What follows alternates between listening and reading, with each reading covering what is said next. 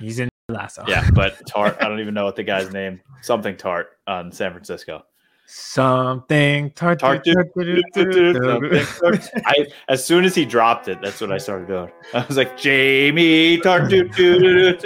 Chris Hansen here, and I'm going to need you all to take a seat right over there and check out Birds versus Boys. I think you're completely right here, and I hate it. Yeah. Hey, idiots. Stop doing dumb things. I got two phones. Upset alert. Upset alert. I might go insane. I think you're already there. There's no hope. Hope is Dude, gone. If this was an AFC North podcast, we'd be done in 15 minutes. Bob Hope. I'm going to drink bleach. That is? the team you promised me you were going to be this year.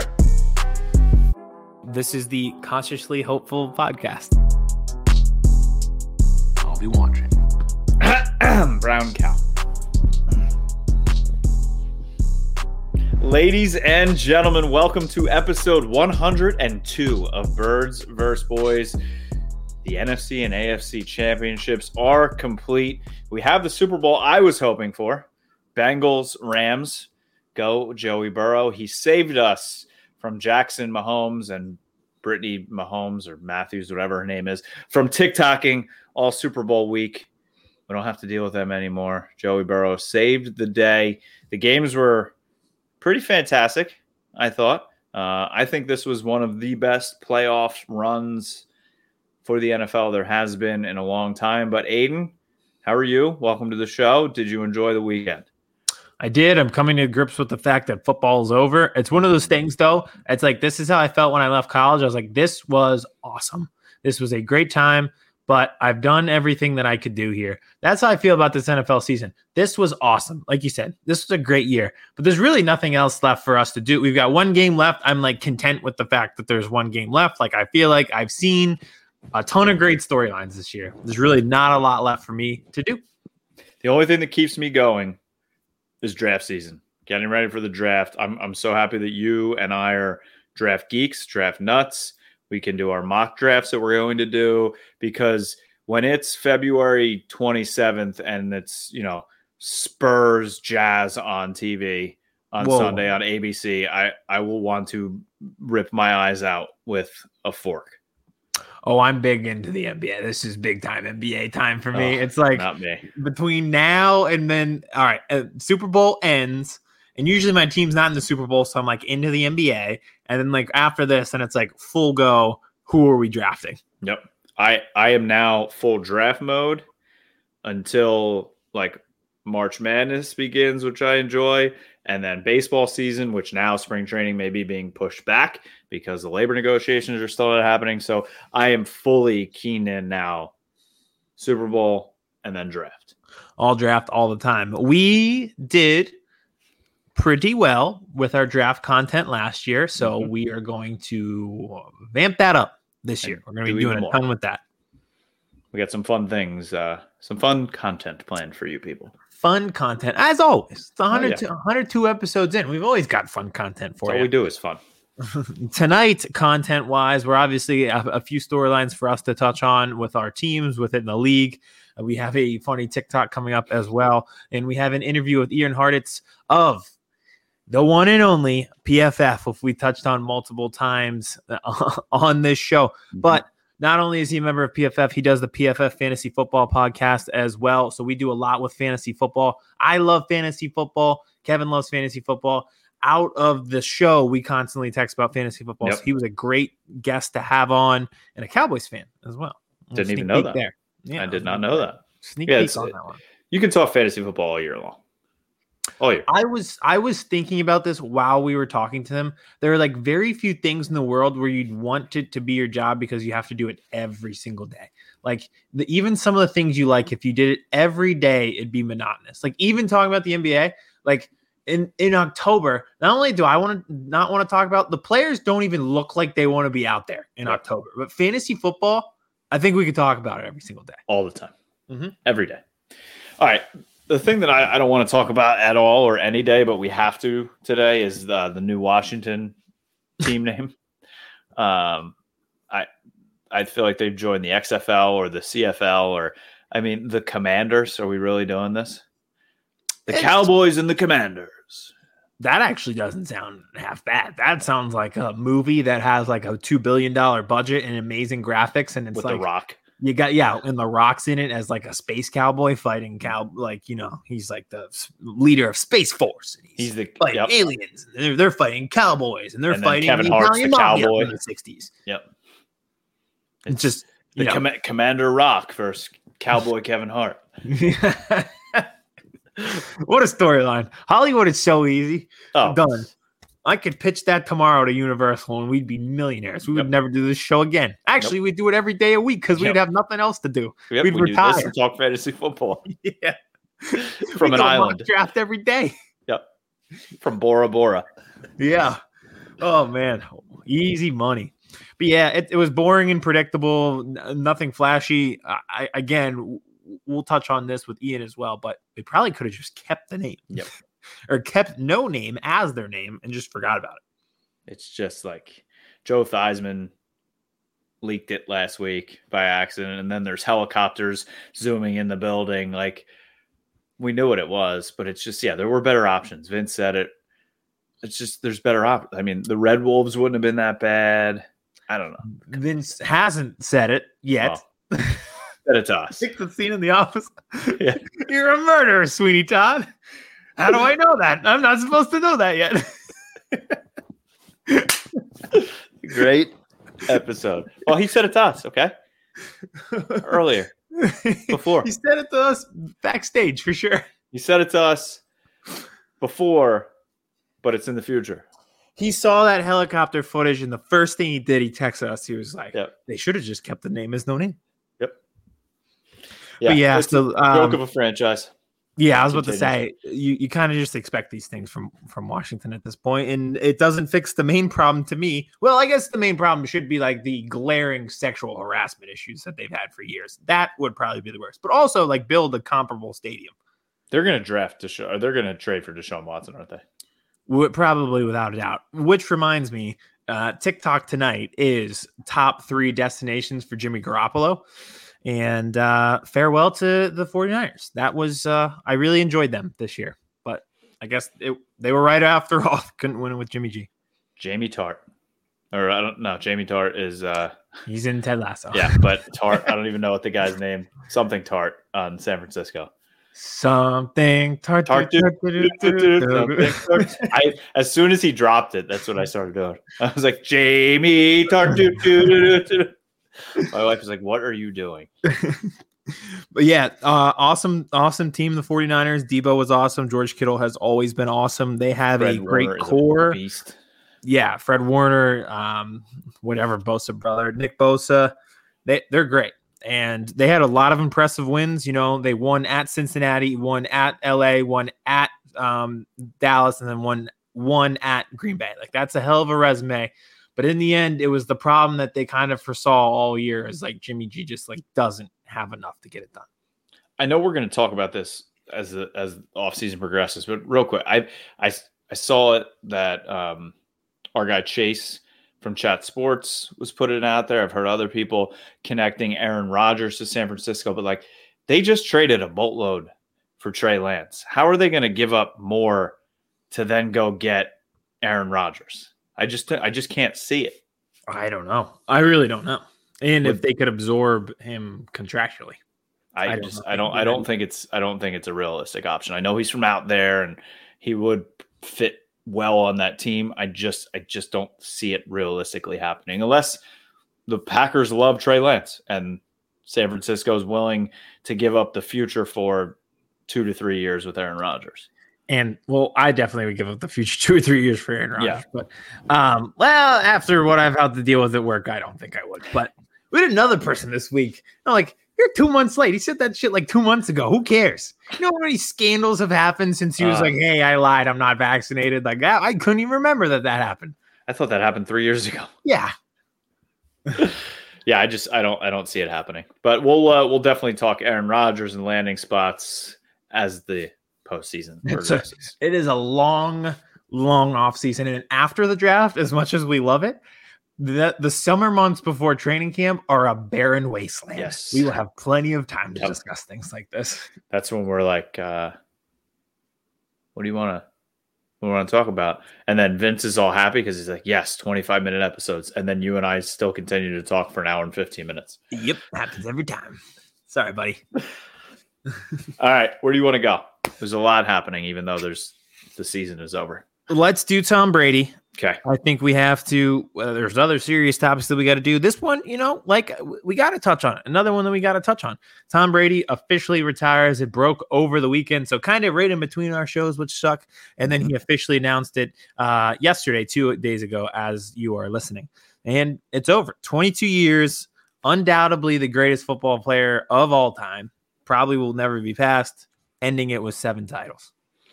Tom Brady has 73 career losses since 2015, the New York Jets have 76. Which is remarkable. And there are multiple teams that never beat Tom Brady. Include yeah, including the Cowboys. 0 and 6.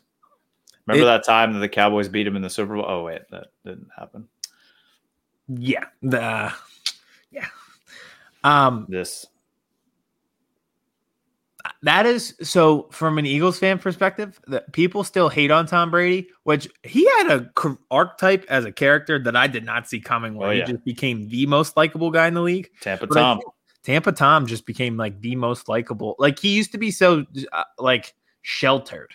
Yep. And now he just like put himself out there, and people were like, "Oh, hey, this guy's actually kind of funny." He literally turned into Florida Stanley. Yeah, he he honestly did. And remember that story that Julian Edelman told where Brady like went off on him for like being on Twitter and being on his phone, and now like Brady is the social yep. media guy. Hilarious. Yeah, but, it's uh, it's it's funny too because like I like Vince is young. Vince, do you remember the NFL without Tom Brady?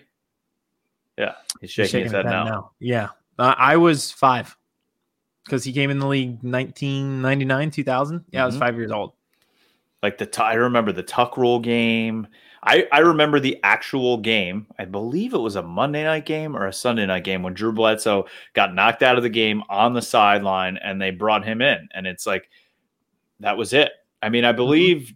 Drew Bledsoe won a playoff game for them that that postseason, and then Brady started the Super Bowl and won, but it's just I remember the moment he won the first Super Bowl and he had his hands on his head like this, and they weren't supposed to win that game against the greatest show on turf and the Rams, and it's just so. Well, real quick, that's actually so. That's my first football memory. I that's my first Eagles memory was losing that NFC championship to the Rams, and then the Rams play the Patriots in the Super Bowl, and Tom Brady wins. So literally, I do not remember football before Tom Brady was a part of it. Wow. It's Think about that. That's yeah. unbelievable. Mm-hmm. 22 years. I, I, legit, I was five. That's unbelievable. I was not five. yeah, it's and it, it's it's funny that like my wife was so happy when Tampa lost this year because she's just one of those. She's just one of those people that doesn't hate him because of the Eagles connection, but just like doesn't want to keep seeing the same person in the Super Bowl. And I get that but at the same time, for me, I I love watching greatness. Mm-hmm. And if the Cowboys can't be in it, I want to watch the best players and watching him whether it was this the 28 to 3 Super Bowl or what he did coming back last weekend against the Rams, no game was ever out of reach. I was about to say we, we talked on it before we knew he was going to retire and just how that game was going and you can see the other sideline tensing up. And like uh, i like i told you i was at a restaurant and you could just feel the energy where everyone's like this is about to happen yep. again. And it happens every single time that that tom brady like has the ball which makes me all the more appreciative of the super bowl that we had that he was given the ball down five with two minutes left and and did not go down and score and was instead strip sack like and now i think I, eagles fans and tom brady have like a mutual respect yeah. Especially for people my age, like that was one of my first heartbreaks as an Eagles fan. He he beat us in the Super Bowl, and then my greatest triumph is beating him in the Super Bowl. But is, it, it, was, I, I, was surprised that he didn't go out on top. Like I thought he'd come back and be like, "This is the last ride. I'm doing one more. I'm going to try to win a Super Bowl and go out on top, and this is it." And kind of do that farewell tour that we've seen other athletes like Kobe Bryant do. Yeah, apparently he said he did not. He was never going to do what he did not want to have a farewell tour. I So see. I- I, always thought that, that that's what he would not not really the farewell tour because a lot of athletes in the farewell tour um, kind of sector are beyond their prime and don't have any like they, they won't compete for a championship because they don't have the talent. Tom Brady could win MVP this year. You Oh, know, yeah. like that. That was a He was the best quarterback tour. in the league this year. Yeah, honestly. And if they re-signed Chris Godwin and had a healthy wide receiver core, like they can run it back next year. Oh, absolutely. I was listening to um, Michael Lombardi, Lombardo or Lombardi, who was on uh, Pat McAfee yesterday, who worked in New England and with Belichick and Brady, and he said he, he truly believes that Brady signed on for two years down there, and that was always his mindset. He was going to do the two years, and then he was walking away. Which I always, you know, he said he said he wanted to play till he was forty five, and he could, but it was always that mindset and I think that mindset with his family as well that he was going to do two years down there, and then that was it. and get one more ring, or at least try to Yeah. get one more ring. Yeah. Yep. And then also, um, I did not like how the retirement news was broken and that the greatest football player of all time did not get to break his own news. And I know as a journalist, it's your job to break news, but I feel like there's certain instances where you got to sit on a story. Like this was not your moment. And I'm assuming everyone, I this is how this is my conspiracy theory. And a lot of people had this conspiracy they sat theory on the Aaron Rodgers story. They knew that whole time. until draft day when they're like, oh, we have a huge draft event on ESPN. Yep. Oh, well, now's a good time to dump the store and have everyone tune in about the Aaron Rodgers thing. Yeah. So I just thought that was like, it was not your story to break. He's the greatest football player to ever play. Let him do it on his terms and, and his time. I want to hear it from his mouth. And they kind of just ruined it and spoiled it. Not everything has to be a tweet. Like Yep. if that were in the Man in the Arena documentary and you're Oh, watching there, yeah, say you're sitting there watching and you hear it from Tom Brady himself recapping the season and then just be like, that's why I decided to retire. Like that is like jaw-dropping content that HBO and their premiere content couldn't even script. Yep.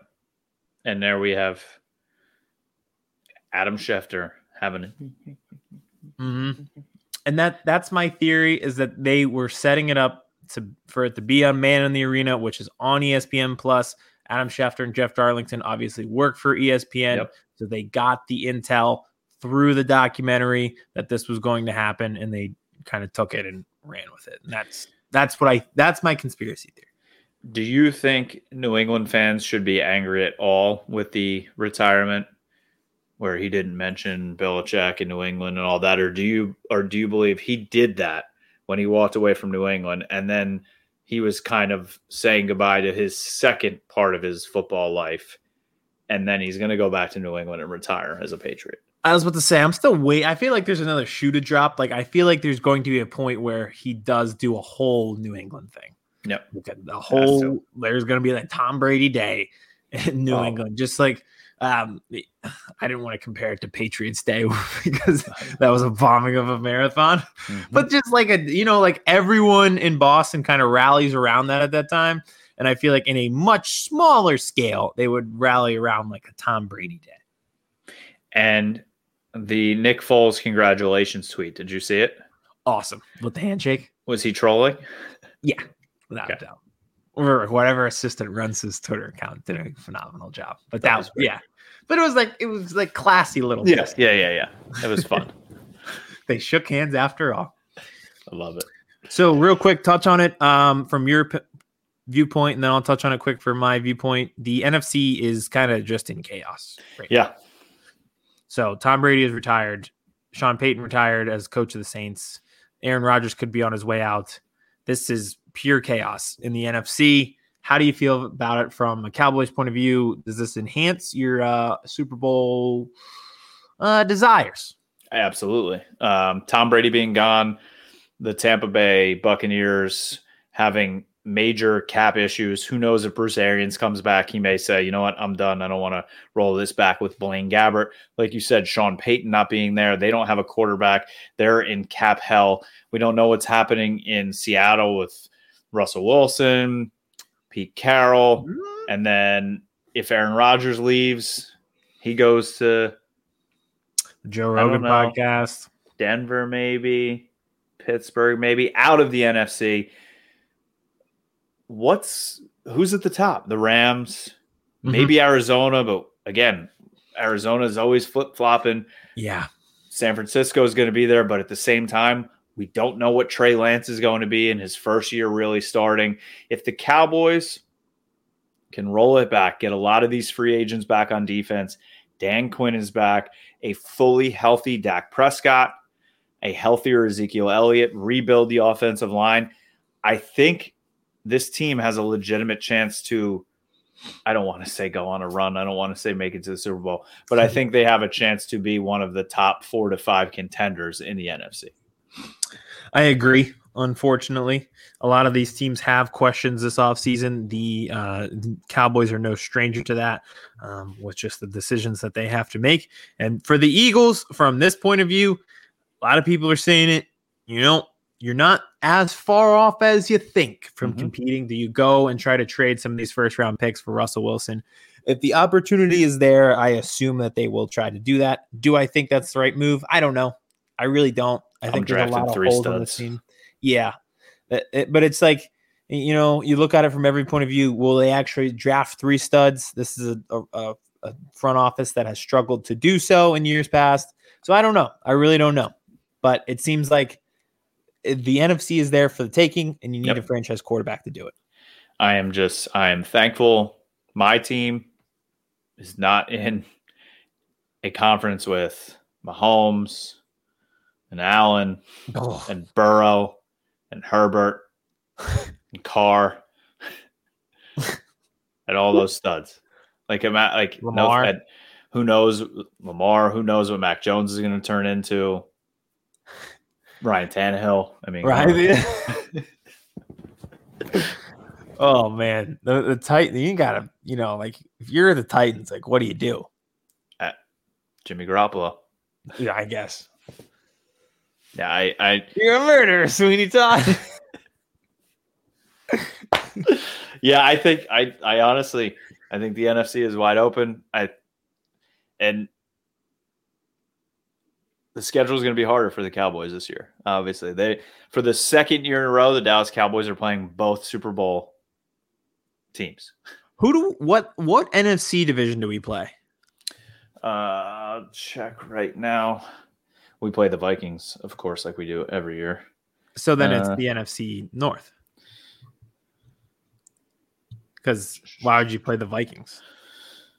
because uh, um, so the Cowboys play. Yeah, we're playing the North. Bears, Lion, Cowboys at home next year. Besides the division, Bears, Lions, Bucks, Colts, Texans, Bengals at home. On the road, Packers, Vikings, Rams, Jags, Titans. That could be insanely hard or insanely easy. I have no idea at this point. It's gonna be a long off season.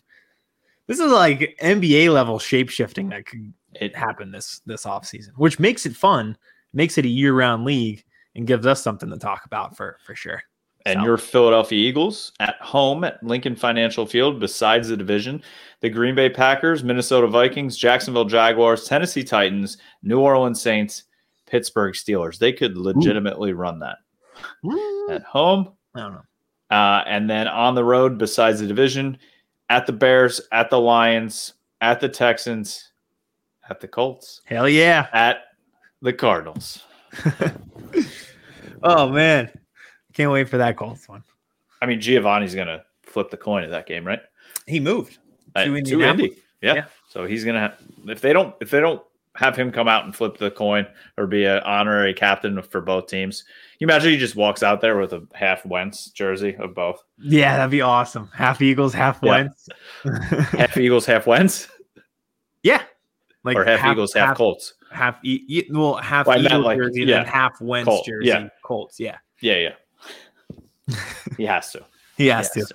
But yeah, so uh, it, it leaves the NFC in turmoil. The AFC, uh, that's just like the perfect like passing of the torch situation where like Joe Burrow's in the Super Bowl, Mahomes is obviously awesome. You touched on all these guys, Herbert, who we love. It's just like it's in good hands. Yep. It's, it's uh, you know, Tom Brady has has changed the game forever, and now it is in the hands of a, a, a core and a class of quarterbacks that is going to take it to the next level after that.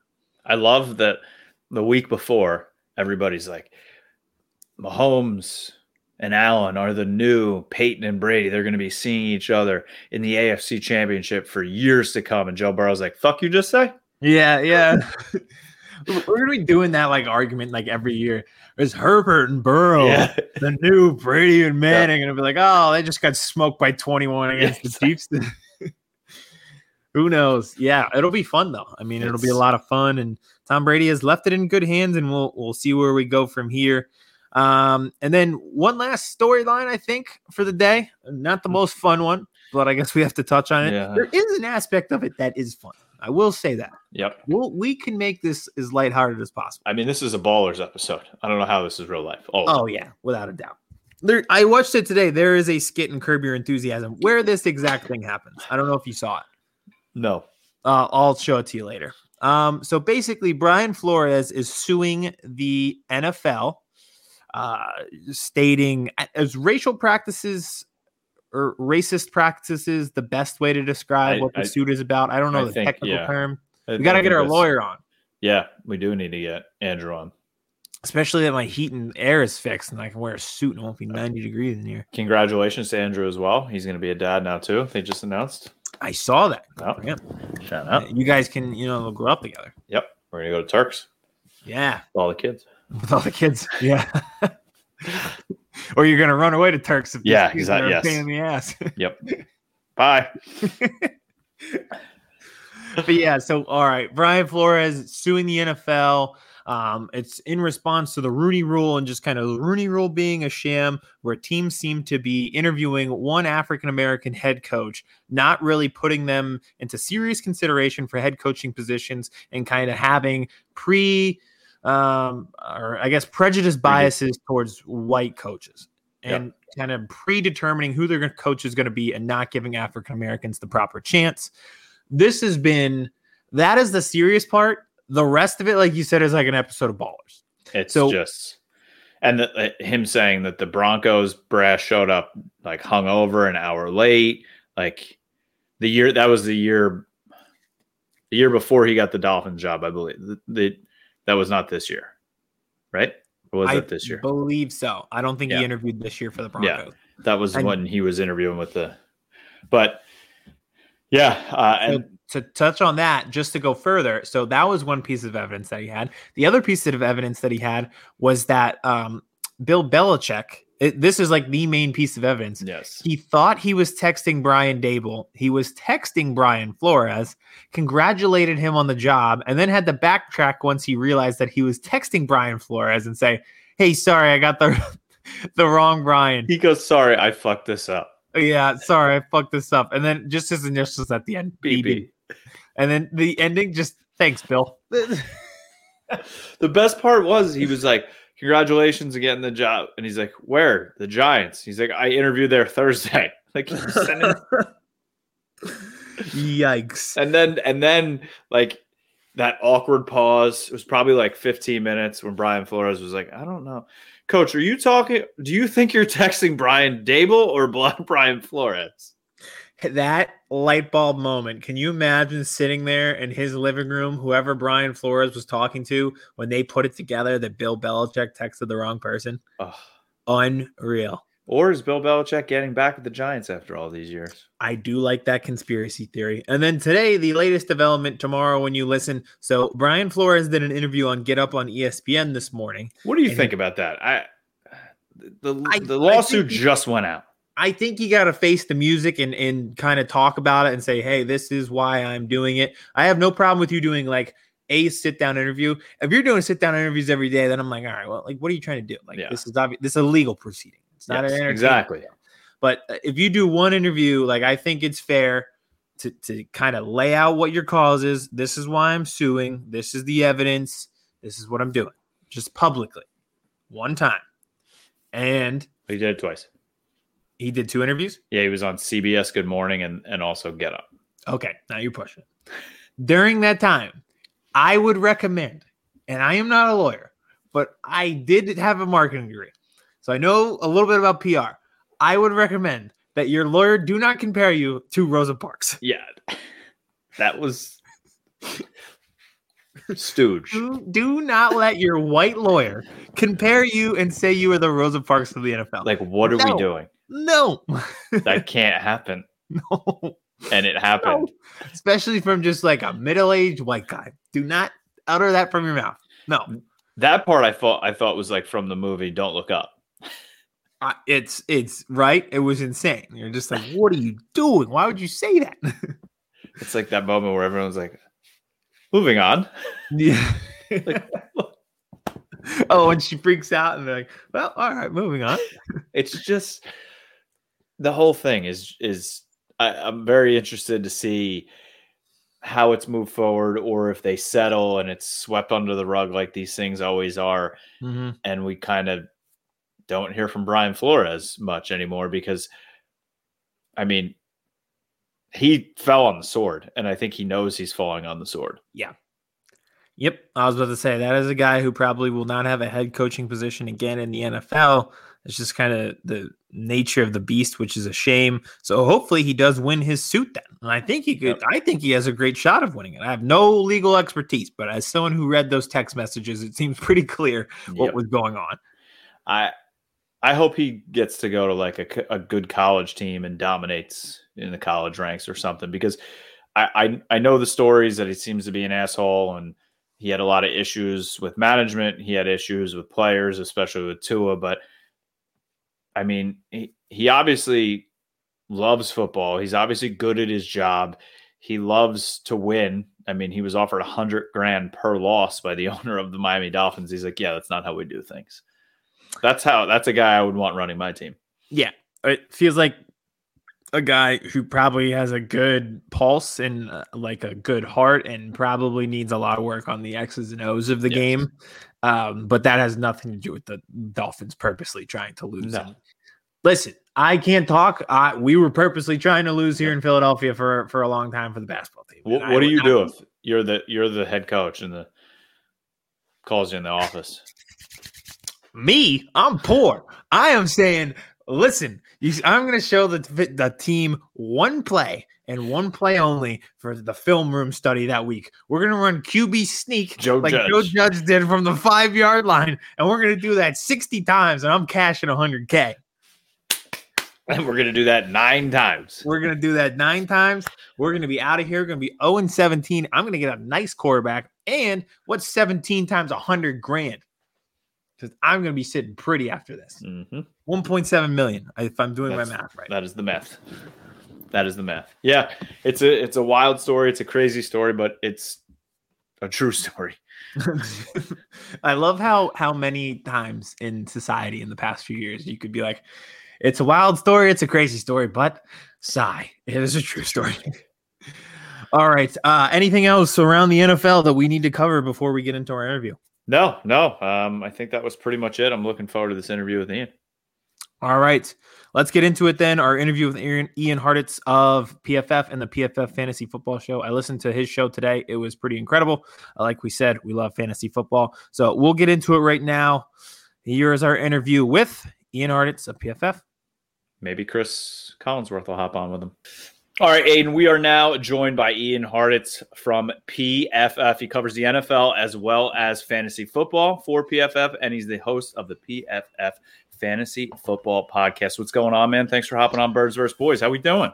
Appreciate you guys having me. I so I am a Cowboys fan by nature, and I have a shirt that's got you know, the cowboy guy like just sticking up the bird and it says "fuck the Eagles." So I Oh, should let's have. go. Unfortunately, left that in Cincinnati. Was gonna rock it on the show, but either way, boys, great day to be great. Ah, that is all right. So now ice broken. I love it. I, I was about it. to say, this makes it even better. I had so many fantasy football questions. We could have just done Eagles Cowboys rivalry. Right? Let's do it, man. Let's go all the way back. But I will say this though, even as a Cowboys diehard, like Roy Williams was my favorite player, like the Mhm. safety. Fuck, I don't want to talk about the wide receiver. With all due respect, He's not even a real player. But my the first player from a team that I hated that I just had to respect because of how much of a baller he was, Brian Dawkins. Absolutely, 100%. That's out of my mind. Yeah. I wrote I wrote an article about him um, for our website, uh, Branded Sports. What like three or two or three years ago, and he retweeted it, and I was like, all right. It was like I think I actually named it like it was You when he went it, to the. Hall of Fame. Something about uh, Brian Dawkins' career and it, from the eyes of a Cowboys fan, and he was Ooh. like, oh, okay. It was good. It was good. All right. This makes this question makes even more sense to start it off then, since you are a Cowboys fan. Please describe the new Washington Commanders name in one word. Uh, rip off with a hyphen. So because there's the San Antonio Commanders, man. My AAF dogs. Like, come on, right? you can't be stealing. Like, it's the most AAF name ever. You literally stole the name from an AAF team. Like it's freaking uh it's it's absurd. So I don't know, man. The worst part was I just I was looking at this like viral tweet before I got on here from someone like pointing out like let Instagram make these jerseys and the team names and stuff because the Red Wolves and the um there's another one, the Red Birds with the plane on it. Yep. There were so many other like good options. And we had all forgotten about the issue anyway and all come around the football team in the first place. So they were now like solving this uh problem that probably didn't need to be solved. Uh, it's almost like they have an important court date coming up tomorrow. So yep. just another, uh, cl- just just more class from the Washington, uh, whatever the hell we're calling them now, Commanders. Oh, oh man, classic! Look over here while this goes on over here type yep. of strategy. Mm-hmm. We're gonna go on the Today Show. yeah. All right, so we've got some fantasy centric questions for you based on our football teams that we like. So it makes it even better that we get the two for one where you're a Cowboys fan and a fantasy expert. So we'll start with the Eagles first. The goal of Eagles fans and the dream of Eagles fans this offseason is to pair DeVonta Smith with a dynamic playmaking wide receiver on the other side, whether it's signing Chris Godwin, Allen Robinson, trading for Calvin Ridley. I've seen rumors for that too. Would that hurt the fantasy value of guys like DeVonta Smith and Dallas Goedert because it's going to take away their target share, or would it help them because defenses can't key in on those guys? It's almost always targets. We just want the volume. That's why you know you don't need to necessarily even be a great real life player to be good in fantasy. So yeah, like when I hear this stuff, like with Ridley and, and you know Will Fuller, whoever the hell you want to put on the Eagles, I get it. They absolutely need an upgrade at number two receiver. But in the most run heavy offense in the league, I mean DeVonta, I think we can all agree last year looked pretty damn good. And you look at his efficiency numbers, and he really wasn't that far off from uh, Ja'Marr Chase. I think he separated a little bit towards the end of the year, but you know, better than like Jaylen Waddle. Waddle was someone that didn't even post that great efficiency numbers, just got peppered with those targets. Yeah. So no, man, it would absolutely be uh, problematic. And some offenses, yeah, we can enable multiple pass catchers, but now look at the freaking Bengals. Until really the last couple weeks in the playoffs, it was always one of Higgins or Chase going off every week, just because there's only one football to go around. So in real life, add one. Like it's going to help out the Eagles absolutely, but in Fantasyland, it really would hurt the value of everyone involved. And I actually just had an article go out on the top five like most fantasy friendly wide receiver spots where I looked at basically every single potential free agent coming up and just did a short like you know available targets thing to see which teams have the most available targets and whatnot. Eagles dead last. There's only 28 targets up for grab in this offense, and I get it. Like if Ridley comes, you know Jalen Reagor, Quez Watkins, they can kiss a lot of their targets goodbye. But you know to have an offense that is one so run heavy. You already have your top two guys, similarly DeVonta and Goedert. Nobody is leaving. No, we don't want anything, anything to do with that in fantasy. Gonna be honest. Full disclosure, listen to your podcast today. Enjoyed it very much. And that might blow up my second question because I was going to say, where would you rank the Eagles in terms of those fantasy friendly teams that you're talking about absorbing receivers? Dead last, baby. I was like, I Keep was like, oh, on yeah. the field.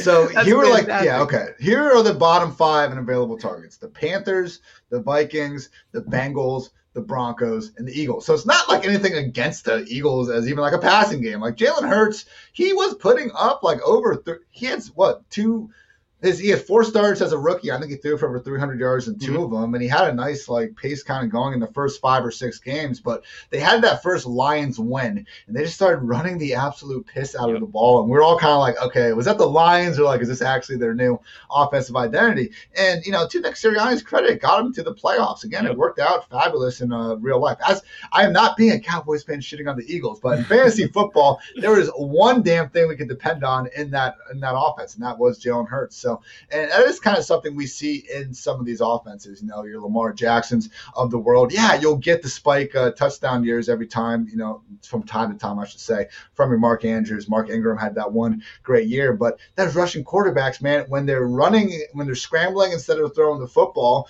and then when they're just kind of causing the whole offense as a whole to be more run first, you just really don't see usually more than one pass catcher, and sometimes zero running backs uh, end up being worth them in fantasy land. Yeah, and it feels like for the Eagles, they, they're ready to take oh. that next step in real life, but it's going to cause them to decline in fantasy. So we want to see Jalen Hurts become a better passer, but that's probably going to hurt oh, yeah. him in fantasy because we relied on his legs for points Facts. so much this year. Facts.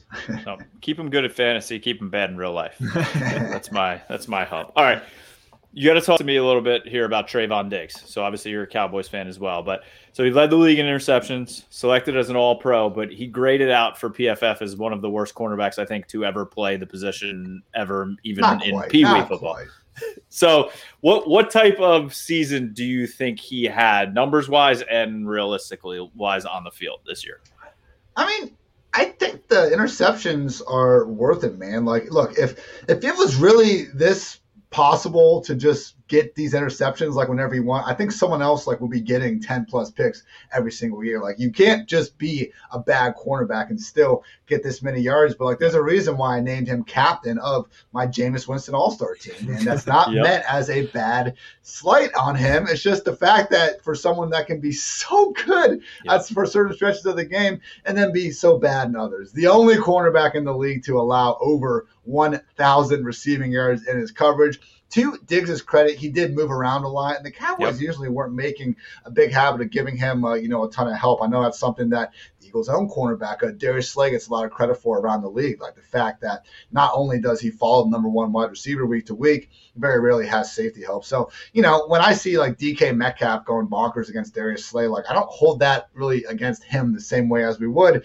against, you know, some number three corner on a random team who isn't good enough to get that responsibility in the first place. So I think, you know, when you kind of include some of those things for Diggs, it's a lot easier to come away with always, as most things in life go, you know, somewhere in between kind of the mass consensus of he's the best cornerback to ever play and he absolutely sucks. But in terms of PFF grade, I'm looking at it right now. I think we, yeah, okay, we have him. This is among like freaking 300 plus players in coverage. He's 48th, yep. and among cornerbacks, okay. he's 31st. So no, not as high as you expect someone, you know, with 11 damn interceptions to be, but he's still okay. He's still okay. Our, PFF grades always catching so much flack, and it's like, it show, is, me, so, show me these better grades from these other companies, you know, that we got out there. I like, love that find me something. That's fine. And you know, if someone from Yahoo or Rotoworld or whatever they're calling themselves these days, if someone has something to compete with it, then fantastic. Let's all become smarter. But so much of it is just like that sucks when it's just also reflecting the same thing usually QBR, yards per attempt, whatever the hell. How want, how so. is that internally at PFF? Like, do you guys joke about that all the time? Do you yeah, get mad? Get used to it, man. Yeah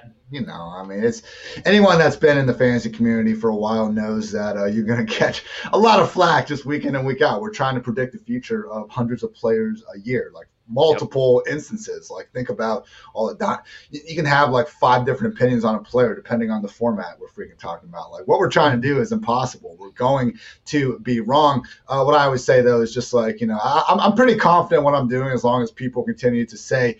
Damn Ian, what the hell were you thinking after the game instead of before it? So yep. as long as no one's completely undressing your argument before the football has uh, even been snapped, I think you're doing okay. Absolutely.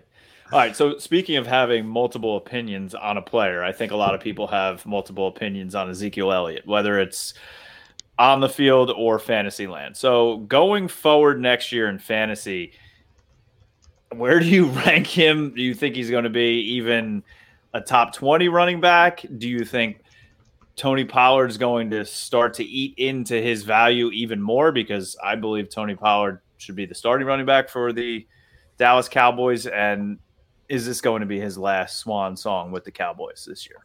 I think it will be his last year. I'm pulling up his contract right now. Yeah, they can get out of it after next year yeah, like they can't they can't do it this year. Like thirty million dollar cap hit if dead. Even if even if, even if they cut it after June first, you're looking yeah. at 18 million, 18, yeah. 30, whatever the hell. That's that that's is done. absurd for a running back. Dude, like the worst contract for a blocking specialist. It's not even close. So I mean, it's just so this was like one of the things with Zeke going this last year, and I actually have an article coming out uh, tomorrow on um Thursday about this. Like, it's kind of a myth that these running backs get so many touches in a single season and then immediately break down. I mean, there's been, let's see, I think the sample size was like 19 running backs that had 400 plus touches the season before, and it was like all but five of them played 14 plus games the next year. So like if you really feel confident, like a 26% hit rate on kind of predicting these guys to just get hurt and completely fall off a cliff, I think you're gonna be missing on that. But anyway, like people were using that argument for Derrick Henry this past year, and okay, he ended up being one of the five that worked. So fair play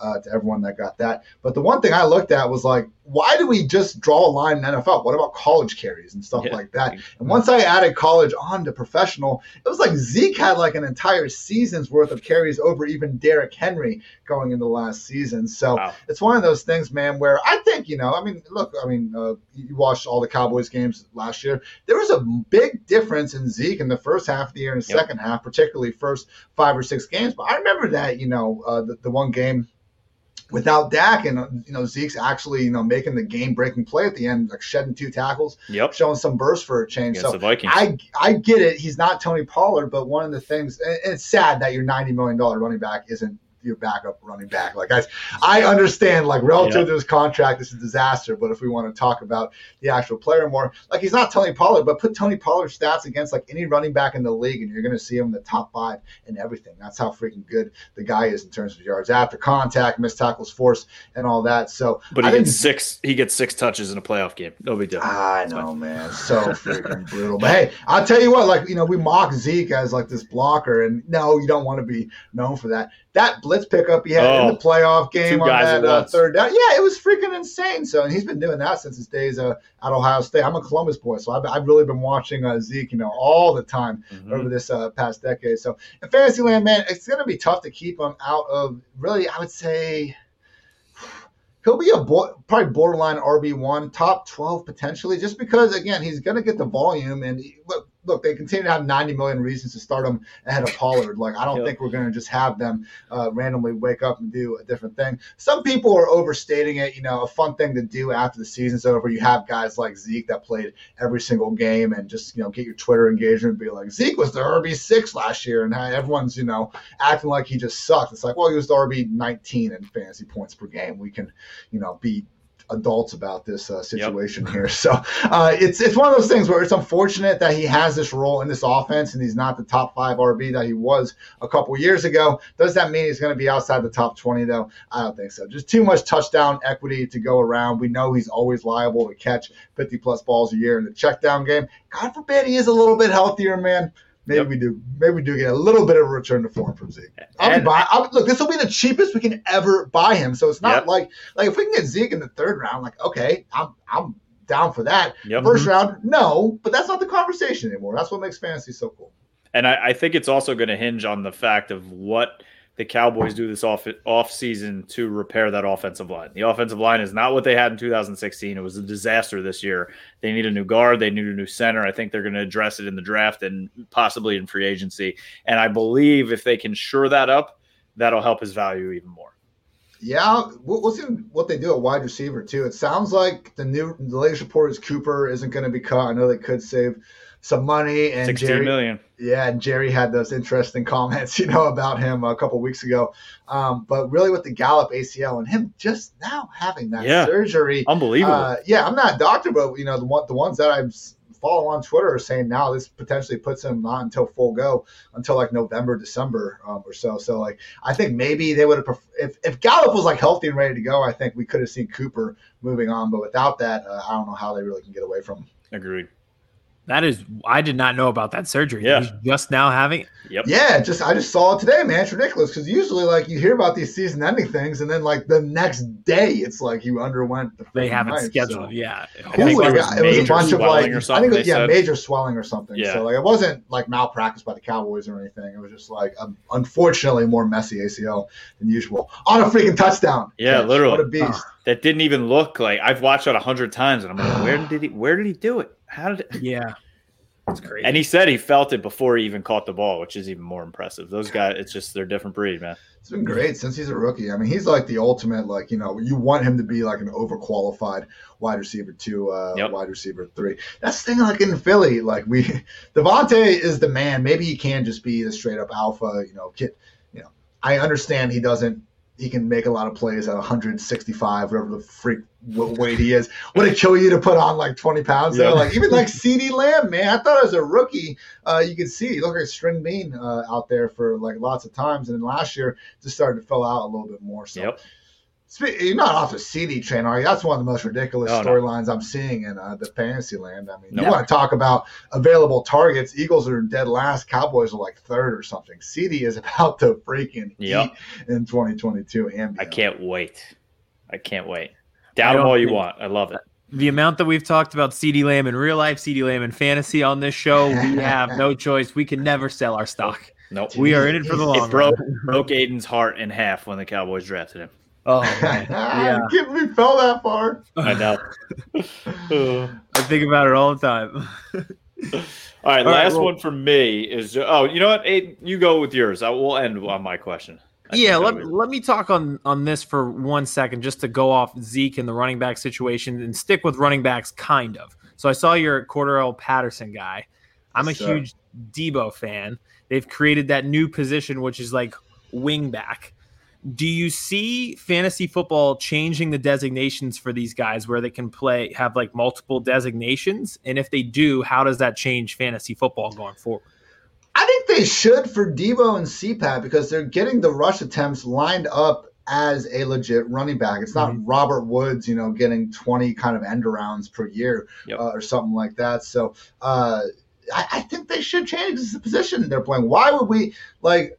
We just kind of arbitrarily honor these positional designations. Kyle Pitts ran 80% of his routes this year in the slot or out wide, but we call him a tight end. He's going to make less money because he's being called a tight end. Same thing with Mike Gesicki to an even like larger uh, degree. We have video on National Tight End Day where Gesicki like scored a touchdown, and then his teammates like National Tight End Day, and Mike Gesicki himself said more like National Big Slot Receiver Day. like we just have these, kind, and then like and then random like Taysom Hill will get like a legit tight end designation. So it it's clearly like they don't have like an actual process for deciding this, and they need to because we're starting to see these players like Deebo, uh, you know, get through there.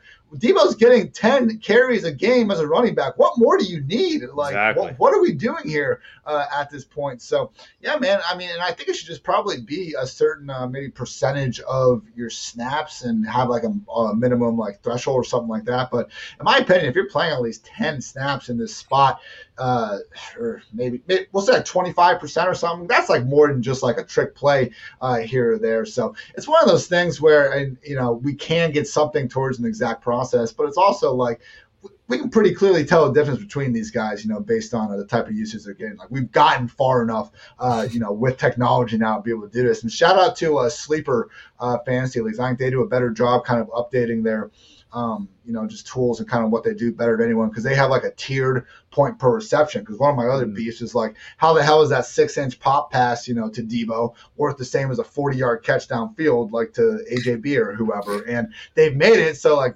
catches behind the line of scrimmage aren't worth anything, but all of a sudden, if you're 10 plus yards downfield, you're getting a catch. Maybe one day, uh, point per missed forced tackle or something like that. Like, Ooh. you know, there's there's possibilities out there. I don't think we need to, uh, you know, just sit here and be like, oh, we mastered uh, the fantasy rules. Let's, you know, figure out what's going on, use our new tools, and uh, get better. We can always get better. That's right. I really like that a lot. I love that. All right, last one for me before we get you out of here. Obviously, we got to ask you about Brady. The GOAT retired. So do you have a favorite Tom Brady moment all time? I will say he lost that game, but that Broncos AFC championship when mm. he just had nobody else on the field except Gronk, and this is probably like more dominant from Gronk, honestly, but they go together uh, pretty well. Like just watch, he had like a fourth and 15 or something where he threw like I thought the best pass of his career right down the middle where it was like three guys surrounding Gronk and somehow got it on him. And then fourth and goal, managed to get it to him again. I didn't have the two point, but it was one of those things where I, you know, they were down 12 points with like four minutes left. You're like, oh, is, this, is this over? But yeah. no, it's not over because Tom Brady's got the football. He does it again in his last game. Uh, I don't think the Cowboys ever beat him. Never. His entire, yeah, never beat him his entire career. Unfreaking unbelievable. And I know a handful of those games uh, were from behind uh, as well. Mm-hmm. So man, the goat. There, there, there's absolutely no way around it. It's wild, um, and it's going to take so much for someone to even come close. The fact that he got like the two and zero uh, playoff record uh, over Patrick Mahomes as well, like it's just going to age so well. I think Oh, uh, yeah. going into the future. So, man, the the the true goat, and it's wild when you look back on a couple like just you know a player to, and I guess you know having the Malcolm Butler, inter- he certainly got some benefits as well Mhm. with the Super Yep. Bowl. We need to point that out uh, if we're going to go the other way with that said, man, like that second Giants game, Gronk was like an inch away from catching that like deflected uh, hail mary. You know, some of the stuff going on there. Uh, you know, the Eagles getting up 41 points to them and things like that. So Mm-hmm. truly, man, the goat and uh, someone that uh, uh, obviously in fantasy, you know, proved that you don't necessarily need to, uh, you know, be scrambling around all day to still have Yep. a major impact as well, even into his age 44 season. crazy. It's absolutely crazy. All right. So let everybody know where they can read your stuff, how they can listen to the podcast, where they can follow you on social media. I heard it. Twitter, pff.com, the PFF Fantasy Football Podcast. Great day to be great. Thanks, guys. Fun Love it. time. Go Cowboys. Go Cowboys! Appreciate it, brother. We'll uh, we'll have to have you on right before the uh, the fantasy drafts all uh, unfold this summer again. Oh yes, yeah, sir, man. All year, every day. Love it, Love love it. Appreciate it, brother. We'll talk to you Later, soon. boys. All right, Aiden, another absolutely phenomenal interview. Thank you to Ian from PFF for joining us once again. I mean, we just keep cranking them out, Aiden. A plus after A plus after A plus, and there's way more coming.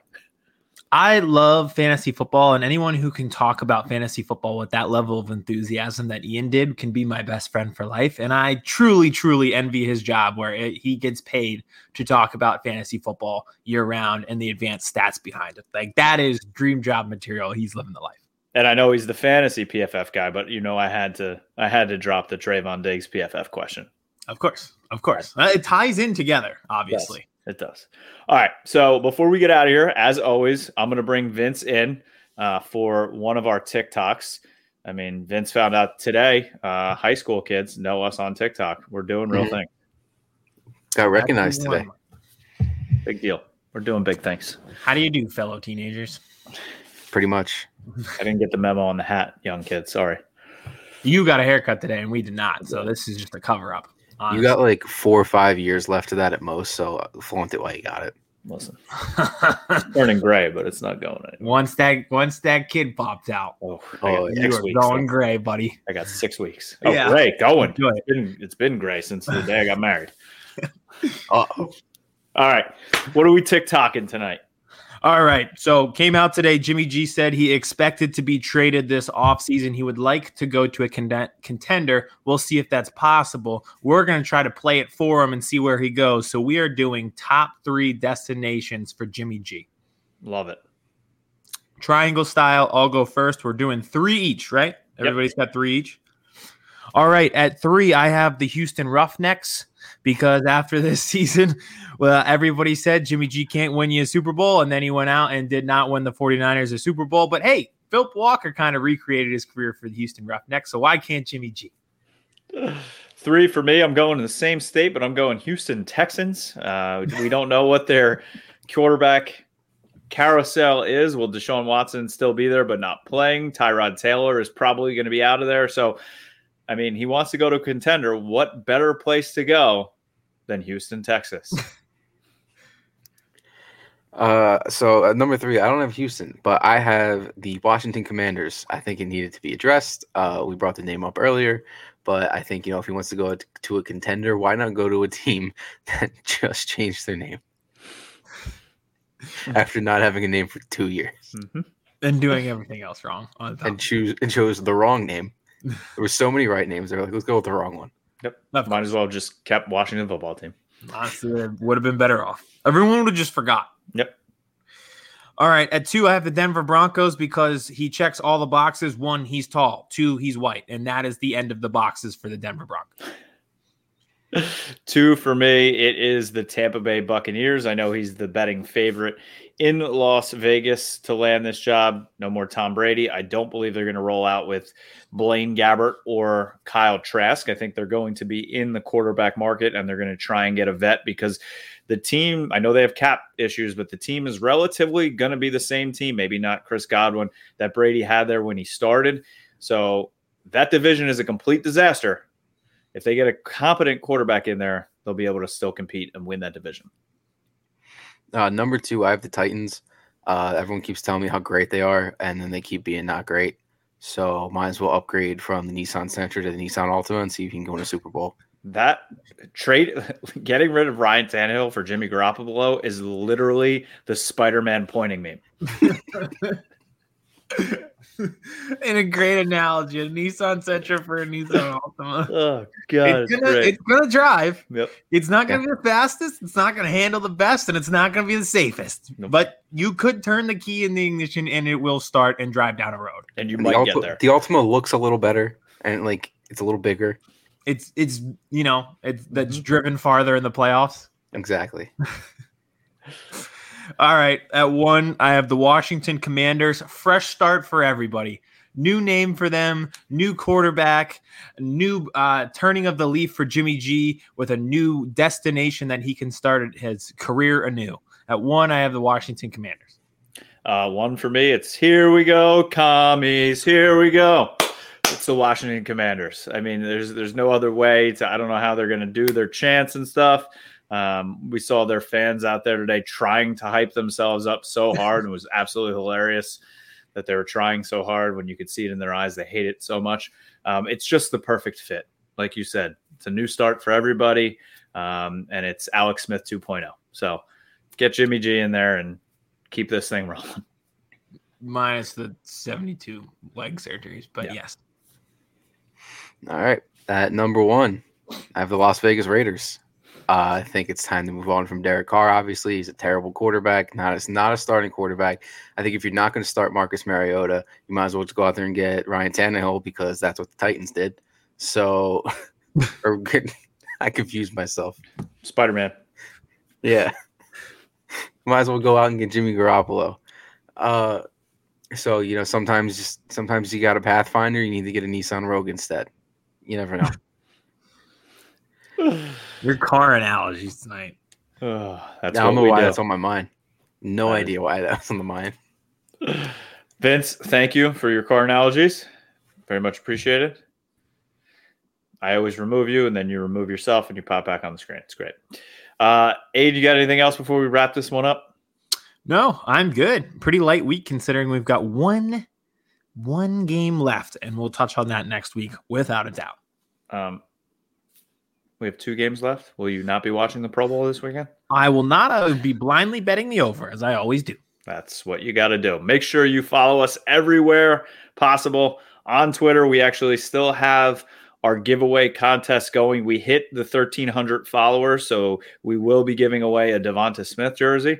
Um, if we get to 1,500 followers by Super Bowl kickoff, we'll also be giving away a Micah Parsons jersey. We were at 1,502, and then we lost some of those goddamn commie Russian bots, and now we're down to 14.99. So we still need a couple more to get us over 1,500. So make sure you follow us on Twitter. Hold on. We're down to 1496. Ooh, ooh, ooh, those bots. We're losing I was about bots. to say that today must have been a bot removing day for the powers that be at Twitter. Not, not good. But follow us on Birds vs. Boys Pod. Follow us on TikTok so you can watch that Nissan Altima TikTok we just did. uh, and anywhere podcasts are available, listen to us. Spotify, there's video there too. Google, Apple, wherever. And make sure, make sure you subscribe to our YouTube channel. There's going to be a lot more YouTube content coming out this off season, not just full episodes. And hey, you get to see our beautiful faces. So subscribe to YouTube as well. We will catch you next week as we preview the Super Bowl. Chris Hansen here, and I'm going to need you all to take a seat right over there and check out Birds versus Boys. I think you're completely right here, and I hate it. Yeah. Hey, idiots. Stop doing dumb things. I got two phones. Upset alert. Upset alert. I might go insane. I think you're already there. There's no hope. Hope is gone. you if this was an AFC North podcast, we'd be done in 15 minutes. Bob Hope. I'm going to drink bleach. That is. the team you promised me you were going to be this year. This is the Consciously Hopeful podcast. I'll be watching.